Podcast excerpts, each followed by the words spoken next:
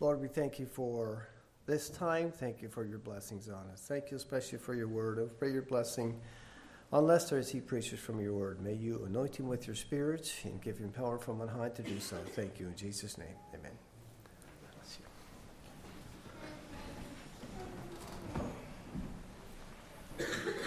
Greetings to each of you in the name of Jesus, and welcome to our worship service this morning. This morning's message is entitled A Commitment to the Scripture. I'm preaching another message on what we have written down as our church values. As you may recall, two weeks ago, Mel preached the first sermon on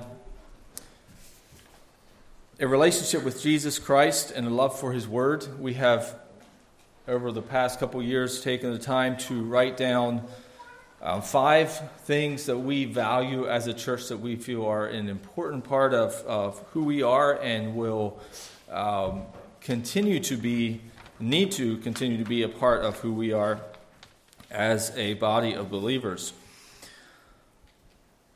So, our second value is a commitment to the scriptures. The Holy Bible is inerrant, authoritative, and sufficient revelation given to us so that we can have salvation through Jesus Christ. I invite you to open your Bibles to 2 Timothy chapter 3. I've chosen to use this as the primary text for this sermon uh, two or three verses here in 2 Timothy chapter 3 that we oftentimes turn to or refer to when we're thinking about how, how important and how valuable the written scripture is to us. I just like to take a little bit of time to think about um, the fact that God has given us a revelation of Himself through the written word the spoken word uh, that was oftentimes spoken word that is then written down by, by men who God has chosen for this responsibility. I just did a little bit of research um, to, and found that the phrase, the word of the Lord came to me, is found 58 times in the Old Testament. I'm, I'm just conveying this to you to get a little bit of an idea of, of how often this word um, proclaims itself as being from God. 58 times, and 46 of those times are actually found in the book of Ezekiel, written by the, the priest Ezekiel as he was communicating what God was giving to him. He often said, The word of the Lord came to me. The Lord said, that phrase is found 232 times in the scripture. And I'm sure there's many other similar phrases that we could look at where, where the Word of God proclaims, it's, the Scripture proclaims itself to be the Word of God, words from God. God has chosen to communicate to us who He is through a written Word.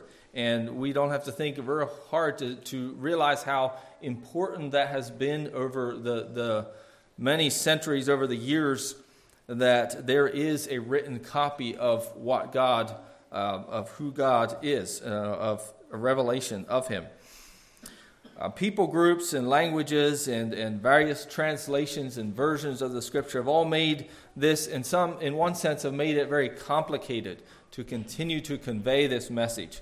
And yet, on the other hand, I see that God has been faithful over the years in, in you know, as there's people spread out over the earth after the flood, and as there was more and more groups of people and more and more different languages and more and more translations of, of God's Word, God has been faithful in giving us the means to understand it. Um, in, in our world today, in our culture, we know that, that the Word of God is very freely available, and we also have many tools that we can use to understand it. We can compare different um, versions and many ways of discerning what God is saying in His Word. Other cultures don't have this as much, more primitive cultures in the world today, some who don't even have the written word of God in their own language. And yet, God has made it possible that they can know who God is. Um, tells us in, I think it's in the book of Romans, that, that by creation, by the created world. And it is also an important work that the Bible continues to be translated into languages that people can better understand.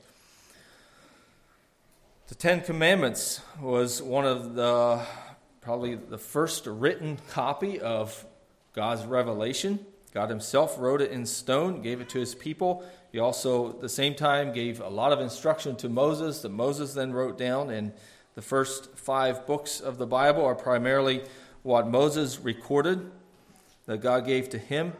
Um, another example, I think of uh, thinking of the importance of a written word and its impact on people over the years is in 2 Kings chapter 22 and, and 23. Here, King Josiah and Hilkiah the priest, uh, they, they find this copy of the written word the law of the Lord in the temple after I'm not sure how many years it had been that, that, apparently they had no access to a copy of the law. Here, a copy was found. They look at it, and, and uh, in their time, of course, they couldn't reproduce this copy rapidly, so they gather all the people together and they read it publicly. And they find many things written in there that they had neglected. And so King Josiah uh, brought some great reform in that time um, because they discovered what the written word of God was saying to them. So we know that written word is vital to communication. And as we look here in 2 Timothy chapter 3, I'd like to read to you verse 16 and 17. All scripture is given by inspiration of God and is profitable for doctrine, for reproof, for correction, for instruction in righteousness that the man of God may be complete, thoroughly equipped for every good work. This is in the context of Paul writing a letter to a young pastor named Timothy and communicating to him um, his desire to have him continue to lead the churches, to establish leadership in the churches, to continue to proclaim the truth. We look in chapter 1, verse 13. He says, Hold fast the pattern of sound words which you have heard from me in faith and love which are in Christ Jesus. And in 2 verses 1 and 2, you therefore, my son, be strong in the grace that is in Christ Jesus. And the things that you have heard from me among many witnesses, commit these to faithful men who will be able to teach others also. Chapter um, 2, verse 14 and 15. Remind them of these things, charging them before the Lord not to strive about words to no profit, but to the ruin of the hearers. Be diligent to present yourselves approved to God, a worker who does not need to be ashamed, rightly dividing the word of truth. And then chapter 3, 15, 13 to 15. Evil men and impostors will grow worse and worse, deceiving and being deceived. But you must continue in the things which you have learned and been assured of knowing from whom you have learned them, and that from childhood you have known the Holy Scriptures, which are able to make you wise for salvation through faith which is in Christ Jesus. So, Paul is conveying this message to Timothy that you need to continue. There's going to be, there's going to be deceivers, there's going to be an enemy, that's working against you in proclaiming the Word of God. You need to continue to teach it and raise up others who will teach it also. Why? Because all Scripture is given by inspiration of God, and it is profitable for doctrine, for reproof, for correction, for instruction in righteousness, that the man of God may be complete and thoroughly equipped for every good work. I'd like to look at three things that, that are mentioned here in, in our written um, church values. That is, that the Word of God is inerrant and that it is authoritative, that it has authority, and that it is a sufficient revelation. So, so I want to look at those three different areas, primarily from this passage here in 2 Timothy, but also referring to a few other passages. And then my fourth point is that I want us to see how the Bible tells us a story and the importance of us uh, grasping, understanding that story and what it is telling us and then conclude by a brief look at history, uh, where the church in the past, um, where they have gone uh, based on, on their, their belief that the scripture is true and based on their commitment to the scripture, and then where we as a church um, can go, where we need to go, and why that commitment to the scripture is so vital. The Bible is inerrant, meaning it is true, it is correct, it is flawless question that may often arise is how do we know that the Bible is true? How do we know that there's no errors in here? Now, obviously, as it is translated from language to language, and as different cultures um, read it and understand it, there's, there's vari- some variation. But the meaning of the scripture, God's message to us, is, has not changed. Yes, men interpret this, and sometimes that's why we use other tools to understand what was the original meaning, what was the message that God intended to convey to us. But we believe that the Bible is true, it is correct and flawless. We cannot, or I should say, it is difficult for us to actually prove that. And I like for you, I like to describe this to you in this way: that there is is two ways that the human mind understands things. First of all, we understand things objectively, meaning that objective means it's not influenced by personal feelings, by prejudice. Um, it's not just in our mind, but it can actually be proven, it can be measured. And secondly, we understand things in our mind, we understand them subjectively. That is, they're within the mind. They're our thoughts, our feelings, our perspectives. Can't necessarily be measured or proven. But yet we understand life in that way, subjectively or objectively. When it comes to understanding the Word of God, I think there's a third way that, that we must come to, or that, that God intends for us to understand it, and that is by revelation. Revelation being just simply God, through His Spirit, illuminating to us, showing us what is true. Turn with me to 1 Corinthians chapter 1. Chapter 1 and 2, I'm going to be looking at here without reading um, all of it, but here's a passage of Scripture I think that will help us understand why um, proving that God's Word is true in an objective way is not um, probably not possible.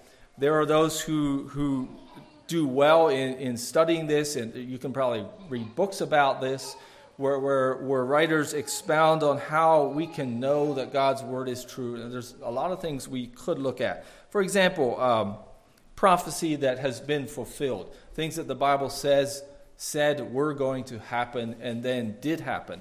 And I'm not going to dig into that today. Um, but some people do that. Some writers do that, and that is helpful. That is a way that, that our human mind can understand that the Bible is indeed true. And there's many, many examples of that, that what it says actually did come to happen. For example, uh, it was prophesied in the Old Testament, you know, years before Jesus was born. It was prophesied that he would come, that he would, uh, specifics given there, that he would be born in Bethlehem, that he would go to Egypt, and, and other things. And they did happen according to what the Word of God said would happen. Um, we also can understand the, the Word of God to be true subjectively. It, the, it tells us that we can experience peace when we know God. When we confess our sins and we repent and we come to God, there's a peace and a joy that we can feel. And again, you know, I can tell you I feel that. Um, I can't prove it to you. You can't measure it. That's subjectively understanding that what God said in His Word is indeed true. The, the, someone may say that uh, when they came to Christ, they felt like a burden was lifted off of their life. That's understanding it subjectively. Um, but we need to depend upon God's Spirit to illuminate us, to reveal to us. And let's just read a few verses here in 1 Corinthians 1 and 2, where I think this is what the writer here is, is trying to say that there is a revelation I'm going to read chapter 1, verses 18 through 25. And notice how he talks about wisdom from man and wisdom from God, the wisdom of the world versus um, the wisdom from God. Verse 18 For the message of the cross is foolishness to those who are perishing, but to us who are being saved, it is the power of God. For it is written, I will destroy the wisdom of the wise and bring to nothing the understanding of the prudent. Where is the wise? Where is the scribe? Where is the disputer of this age? Has not God made foolish the wisdom of this world? For since in the wisdom of God the world through wisdom did not know God, it pleased God through the foolishness of the message preached to save those who, are, who believe. For Jews request a sign, and Greeks seek after wisdom. But we preach Christ crucified, to the Jews a stumbling block, and to the Greeks foolishness.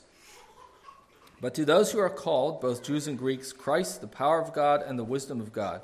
Because the foolishness of God is wiser than men, and the weakness of God is stronger than men. Uh, I'll just stop there and to make a few comments and then continue on in chapter 2. Um, so he talks about the message of the cross. And um, what's the other phrase he uses? Message of the cross in verse 18. And the message, well, I was thinking 21, where he again uses that word message. The message preached to save those who believe. That's the gospel, that's the scripture, that's the word of God he's referring to. That is primarily what the scripture is about, is, is the message of the cross.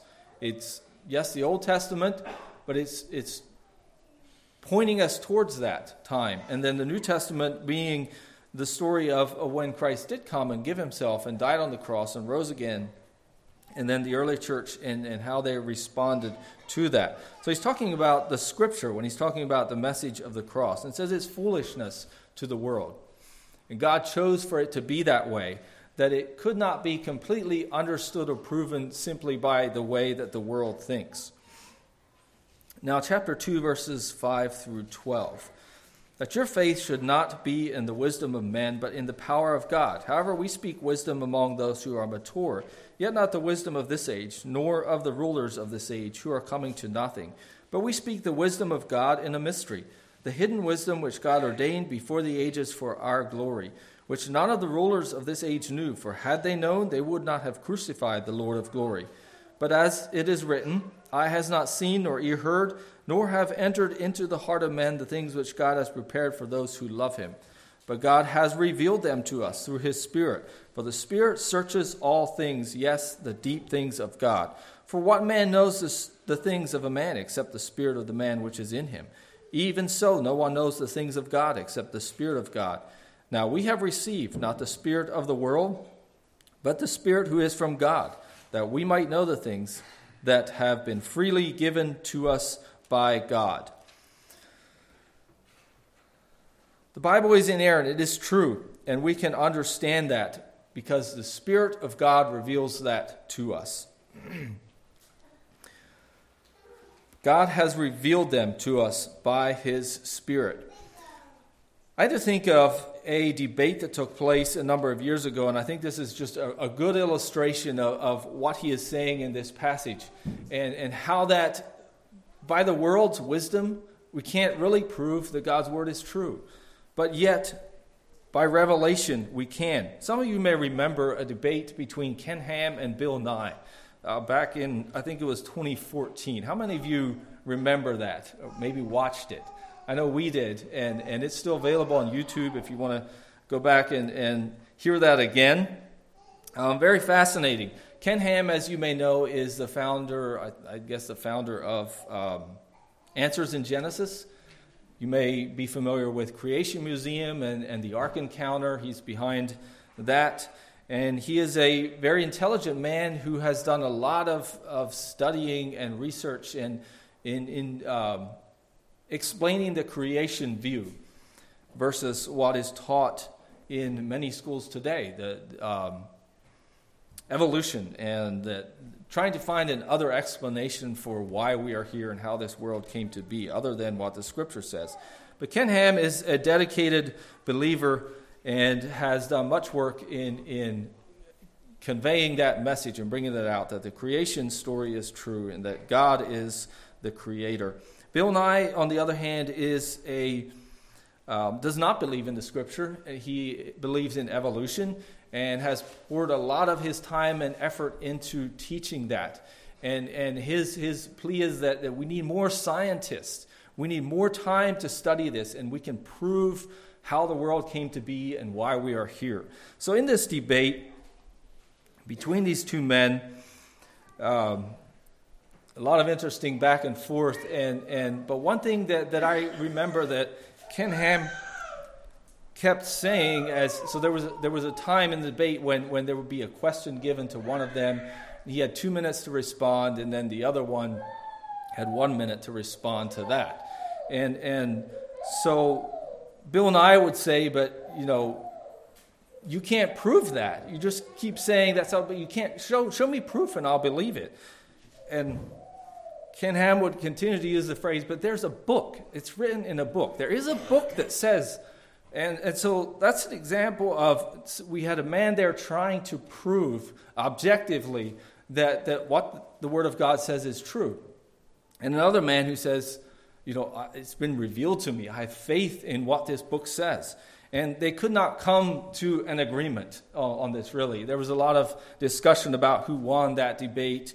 And basically, in the end, I think they, uh, there was comments made by both of them, and Ken Ham says that he will. It doesn't matter what you say. I will never believe that evolution is true, and and Bill Nye says, I will believe your, your creation story. I will believe that if you can prove it. And, and they continue to be in disagreement with each other. But that's an example of what Paul is saying here in 1 Corinthians. The wisdom of the world, you just can't really prove it. Yes, there's a lot of um, ways that we can objectively and subjectively understand the Word of God, but it requires revelation and illumination by the Spirit.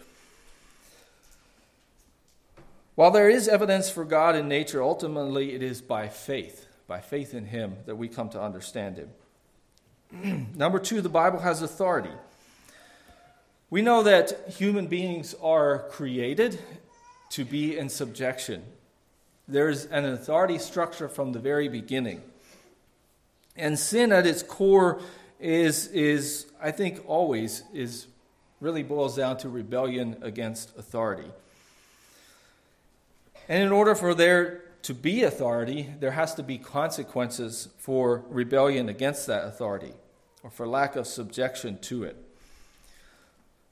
The Bible has authority because it is written by God. If we don't subject ourselves to God, we will not come under the authority of the Word of God either. Um, Hebrews 4, verse 11 and 12 says, Let us therefore be diligent to enter that rest, lest anyone fall according to the same example of disobedience. That's talking about a consequence. For the word of God is living and powerful and sharper than any two edged sword, piercing even to the division of soul and spirit, and of joints and marrow, and as a dis- discerner of the thoughts and intents of the heart. That tells us that the Bible has authority. It can discern between right and wrong. It's the standard of right and wrong. And unless we subject ourselves to it, there will be a consequence for disobedience. but I think probably one of the best ways to understand that God's word has authority is the fact that it is inspired. If you look here in 2 Timothy, this, all scripture is given by inspiration of God. That little phrase is telling us a lot. If you look in the NIV or in the English Standard Version, it uses the term that all scripture is God breathed or breathed by God. Why is it translated that way? Well, this word inspired actually means God breathed.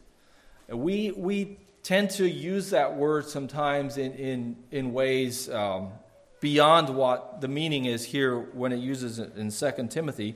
And for example, we may talk about a songwriter being inspired as he writes a song, or, or an artist being inspired as, as they draw.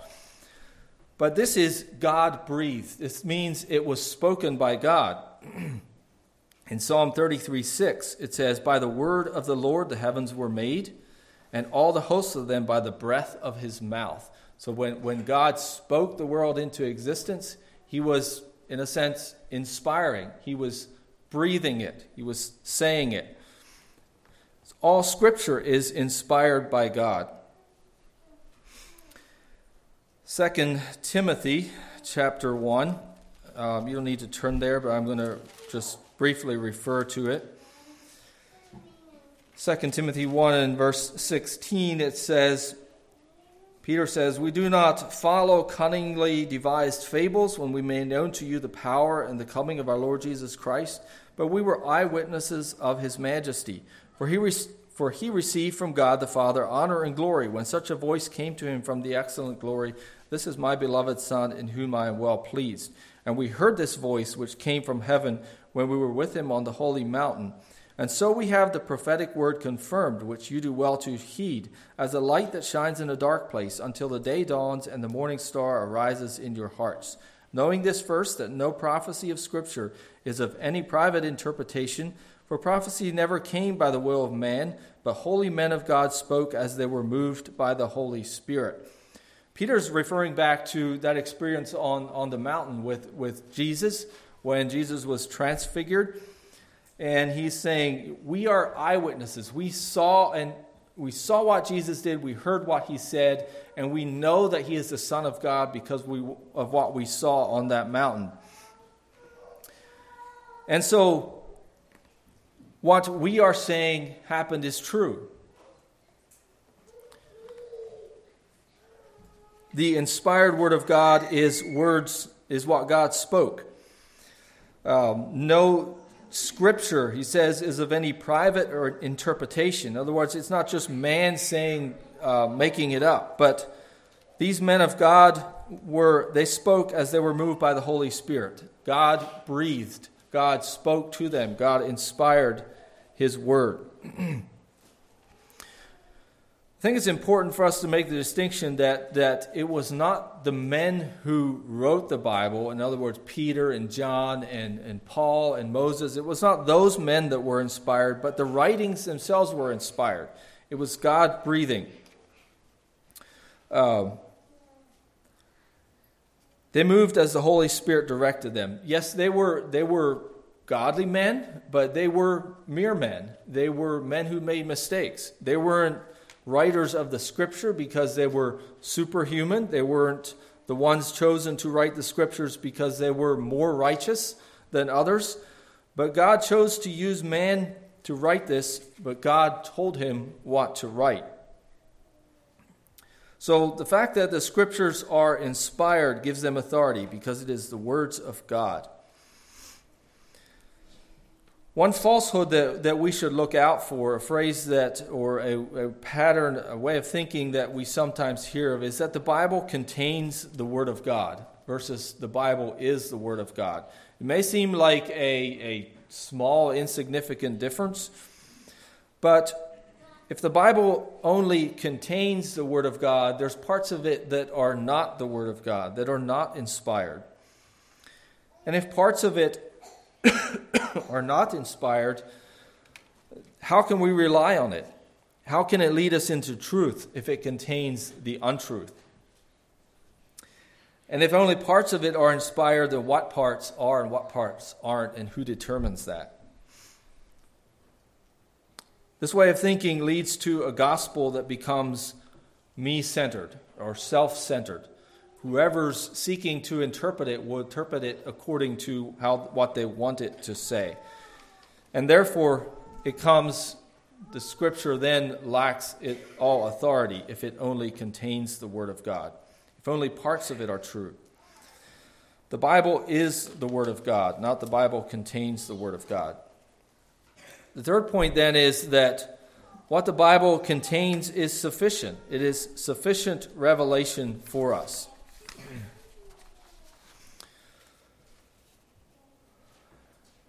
Again, referring to these verses in 2 Timothy, through the scripture we are complete, we are thoroughly equipped for every good work.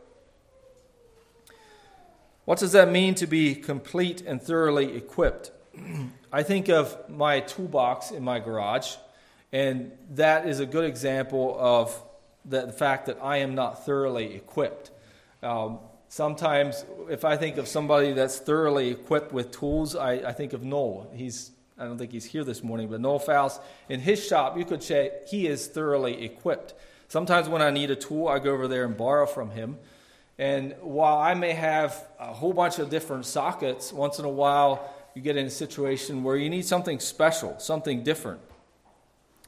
Noah is thoroughly equipped when it comes to tools. He seems to have everything for every situation. God's Word, through God's Word, through the Scripture, we are thoroughly equipped. And we are complete. Every um, part is put in place. Something that is complete is not, even though it may, again, think of the example of a mechanic with, with a tractor or a car. A car is not complete if it has wheels and a transmission and an engine. There's more parts that go to it. And while that may be all the basics, um, it's not complete till every part is put in place. The scripture is makes us thoroughly equipped and completed. It is sufficient. It is all the revelation that we need. Interestingly, in John chapter 21, in the very end of the book of John, John says that many other things, there's many other things that Jesus did that are not recorded here. And he says if it was written, he supposes that even the world itself could not contain the books. So there's many things that Jesus did that we don't know about, but yet he has revealed everything that we need to know to know him and to live in obedience to him. what the Bible contains is sufficient. Divine revelation has ceased. Nothing more will be added to the Word of God. There's a warning given in Revelations chapter 22 at the very end of the Bible. It says, um, so much that nothing can be added or taken away from this book. If anyone adds to these, God will add to him the plagues that are written in the book. And if anyone takes away from the words of the book of this prophecy, God shall take away his part from the book of life, from the holy city, and from the things which are written in this book. That's a sobering um, warning there that's given to us that nothing can be added to it or taken away from it. It is complete. There will be no further revelation. Claims of further revelation or more things being added to the scripture are always attempts to undermine the authority of what has already been given. And yes, you know, we, our understanding of God's revelation of the scripture is not complete. At least mine is not. And we continue to learn more and more. And sometimes we use that phrase that we, we discovered another truth in God's word.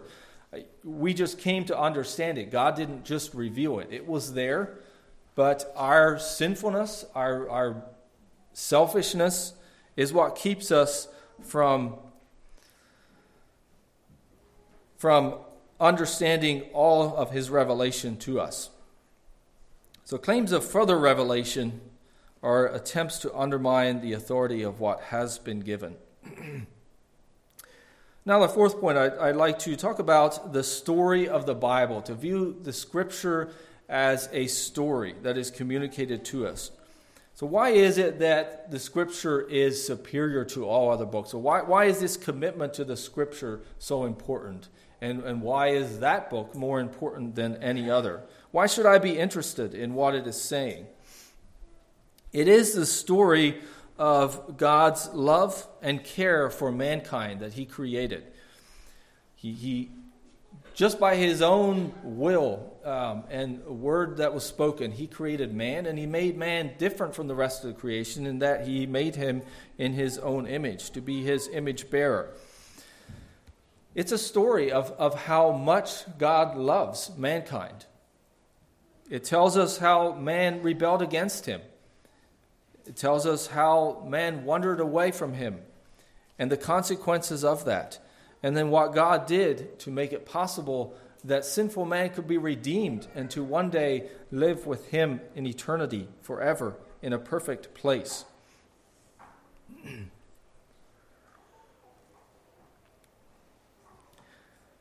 God is not hiding from us as we think about Him revealing His story to us.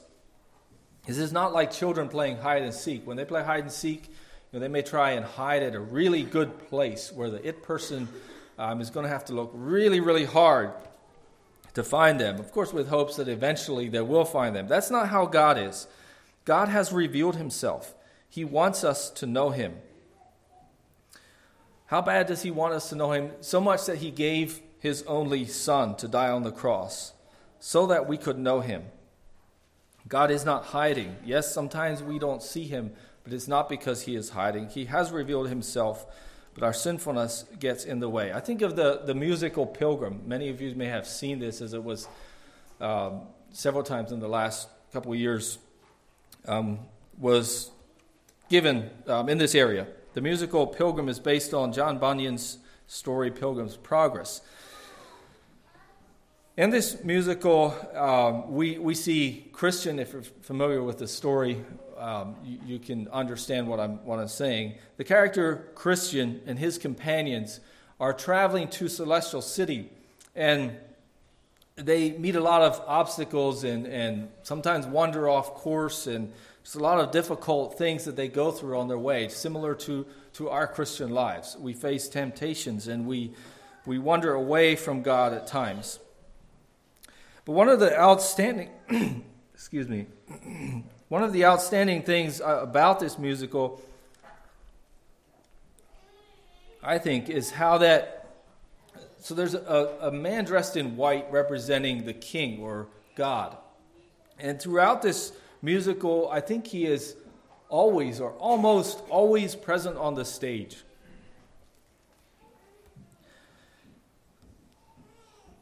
And as, as Christian and his companions stumble through life, and at times they, they, they don't know where to go, they wonder where God is. But this man is always there. Sometimes he is standing in front of them, but they're looking past him. They don't seem to see him. Sometimes he is there with his hand on Christian's shoulder. He is always there, he reveals himself. but we don't always see him because of our own blindness, our, our sin, and because we wander off the path. There's one account in Scripture that I think of in Luke chapter 16 that I think conveys to us why it is so important that we hear this story. Luke chapter 16. Why we need to be committed to the scripture and understand the story that God is revealing to us. This is the account of the rich man and Lazarus. And from what I can understand, this is not an allegory, it's not hyperbole, it's not an exaggeration, but a true account that Jesus shared with the Pharisees. It says in verse 14 that the Pharisees derided him, or they were mocking him and scolding him here because of what he was teaching. And he said to them, there was a, in verse 19, I'll begin reading, there was a certain rich man who was clothed in purple and fine linen and fared sumptuously every day. But there was a certain beggar named Lazarus, full of sores, who laid at his gate, desiring to be fed with the crumbs which fell from the rich man's table. Moreover, the dogs came and licked his sores. So it was that the beggar died and was carried by the angels to Abraham's bosom. The rich man also died and was buried. And being in torment in Hades, he lifted up his eyes and saw Abraham afar off and Lazarus in his bosom. Then he cried and said, Father Abraham, have mercy on me, and send Lazarus, that I may dip the tip of his finger in water and cool my tongue, for I am tormented in this flame. Abraham said, Son, remember that in your lifetime you received your good things, and likewise Lazarus evil things, but now he is comforted and you are tormented. And besides all this, between us and you there is a great gulf fixed, so that those who want to pass from here to you cannot, nor can those from there pass to us. Then he said, I beg you, therefore, Father, that you would send him to my father's house. For I have five brothers, and he may testify to them, lest they also come to this place of torment. Abraham said to him, They have Moses and the prophets. Let them hear him. And he said, No, Father Abraham, but if one goes to them from the dead, they will repent. But he said to him, If they do not hear Moses and the prophets, neither will they be persuaded, though one rise from the dead. I think this sums up why it is, this story is so important to us. We see here two men in two different destinations, And they're separated by a gulf that is impossible to cross. And we see the one man begging for mercy, begging to have just a drop of water to relieve him of the torment that he is in. But no, that's impossible. He is at his final destination, and no one can cross over. so we see him then pleading, Well, go back, go back to earth. Tell my brothers there so that they don't end up here where I am. But the response is no, they have Moses and the prophets, they have the scriptures. But he says, if, if you go back and they see someone rise from the dead, then they will believe it. He's acknowledging that, yes, they have the scripture, but they don't believe it. So send, send someone back from the dead so that they are convinced. But again, the answer is no, that won't convince them either. This is a sobering story and tells us why the scripture is so important. The Bible tells us the story of how we arrive at one or the other of those two destinations. What would determine our eternal destiny?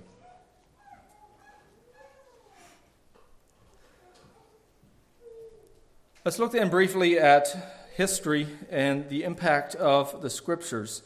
Uh, just, just going through this real quickly, the early church, we see um, from the Word of God as well as, as other books that have been written that the early church, well, I think of two phrases that from the book of Acts that tell us um, the, the, the impact that the scriptures had on the early church. The apostles were uh, put into prison for their preaching.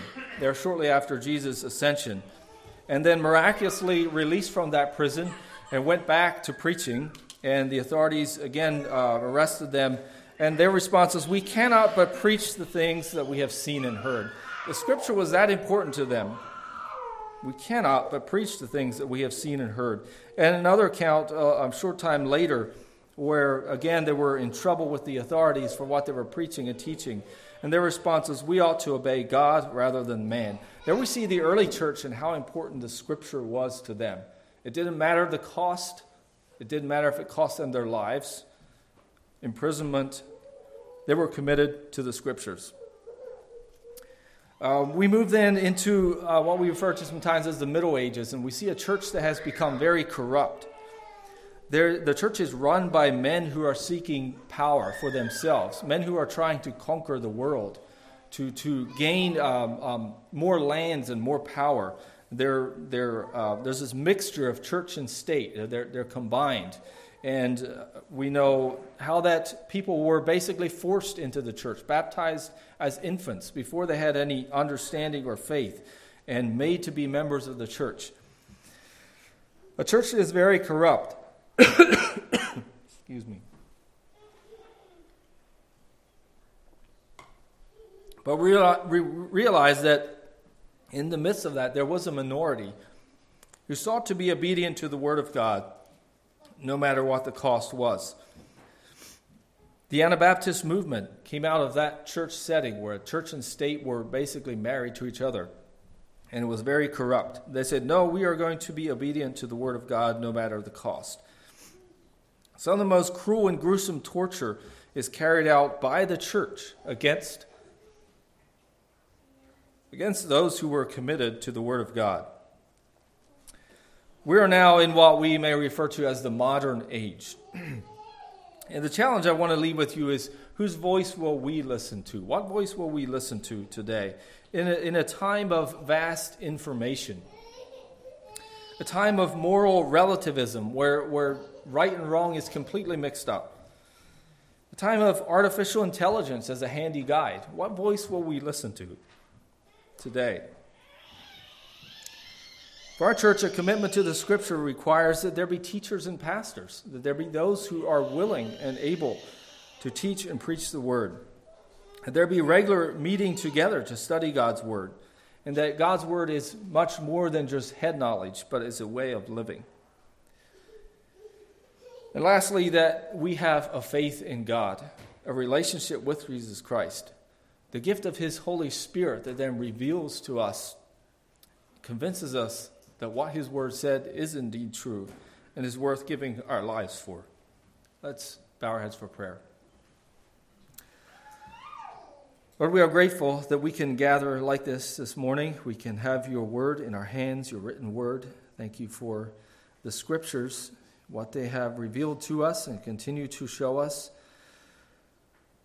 Lord, we want to be committed to the word of God, to obeying it, to following it, making it the guide of our lives, the voice that we listen to, where we go to for direction. It would not just be head knowledge for us, but it would be a way of life.